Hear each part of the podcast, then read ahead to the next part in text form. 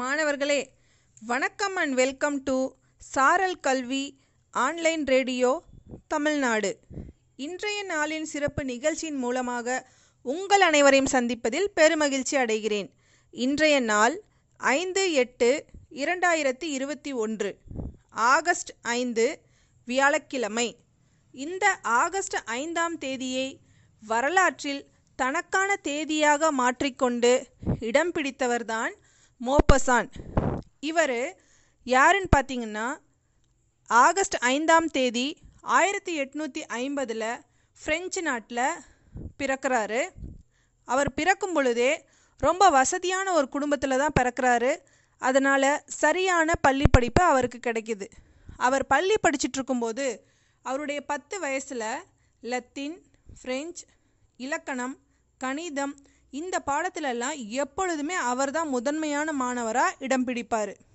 பின்னாளில் ஆயிரத்தி எட்நூற்றி அறுபத்தி ஒன்பதில் மோப்பசான் பாரிஸ் போகிறாரு. அங்கே இருக்கிற சட்டக்கல்லூரியில் சேர்ந்து படிக்க ஆரம்பிக்கும்போது பாரிஸில் ஒரு புரட்சி ஏற்படுது. அந்த புரட்சியின் காரணமாக தன்னுடைய பட்டப்படிப்பை பாதியில் நிறுத்த வேண்டிய கட்டாயம் ஏற்படுது. பின்னாளில் அவர் தன்னுடைய தீராத இலக்கியத்தின் மீது இருந்த ஆர்வத்தின் காரணமாக கவிதை, சிறுகதை, நாடகம், நாவல் இந்த மாதிரி இலக்கியத்திலுள்ள பல்வேறு துறையில் ஆழ்ந்து ஈடுபட்டு கடினமாக உழைக்கிறார். இளமையிலேயே இலக்கியத்தின் மீது தன்னுடைய இதயத்தை பதித்து விரைவில் எழுத்து துறையிலும் தன்னுடைய விடாமுயற்சியினால் மிகப்பெரிய இடத்தை அவர் பிடிக்கிறார். இவர் நிறைய நாவல்கள் எழுதியிருந்தாலும் ரெவ்யூ அப்படிங்கிற ஒரு நாவல் தான் இலக்கியத்துறையில் இவருக்கு அதிக பேரும் புகழும் வாங்கி தந்த ஒரு நாவல்.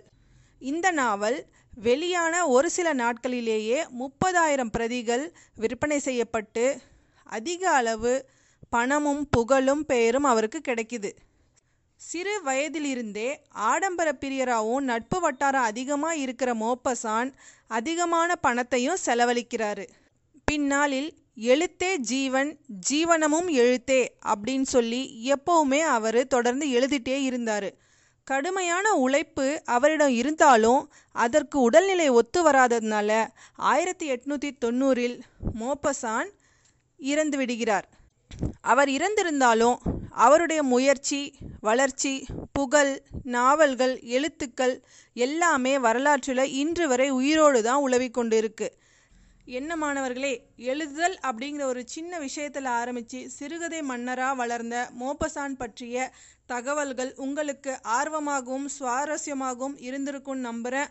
உங்களிடமிருந்து விடைபெறுவது பொம்மல்லி அரசு மேல்நிலைப்பள்ளி கணித ஆசிரியை ஏ ஷர்மிளா பேகம், தருமபுரி மாவட்டம். நன்றி.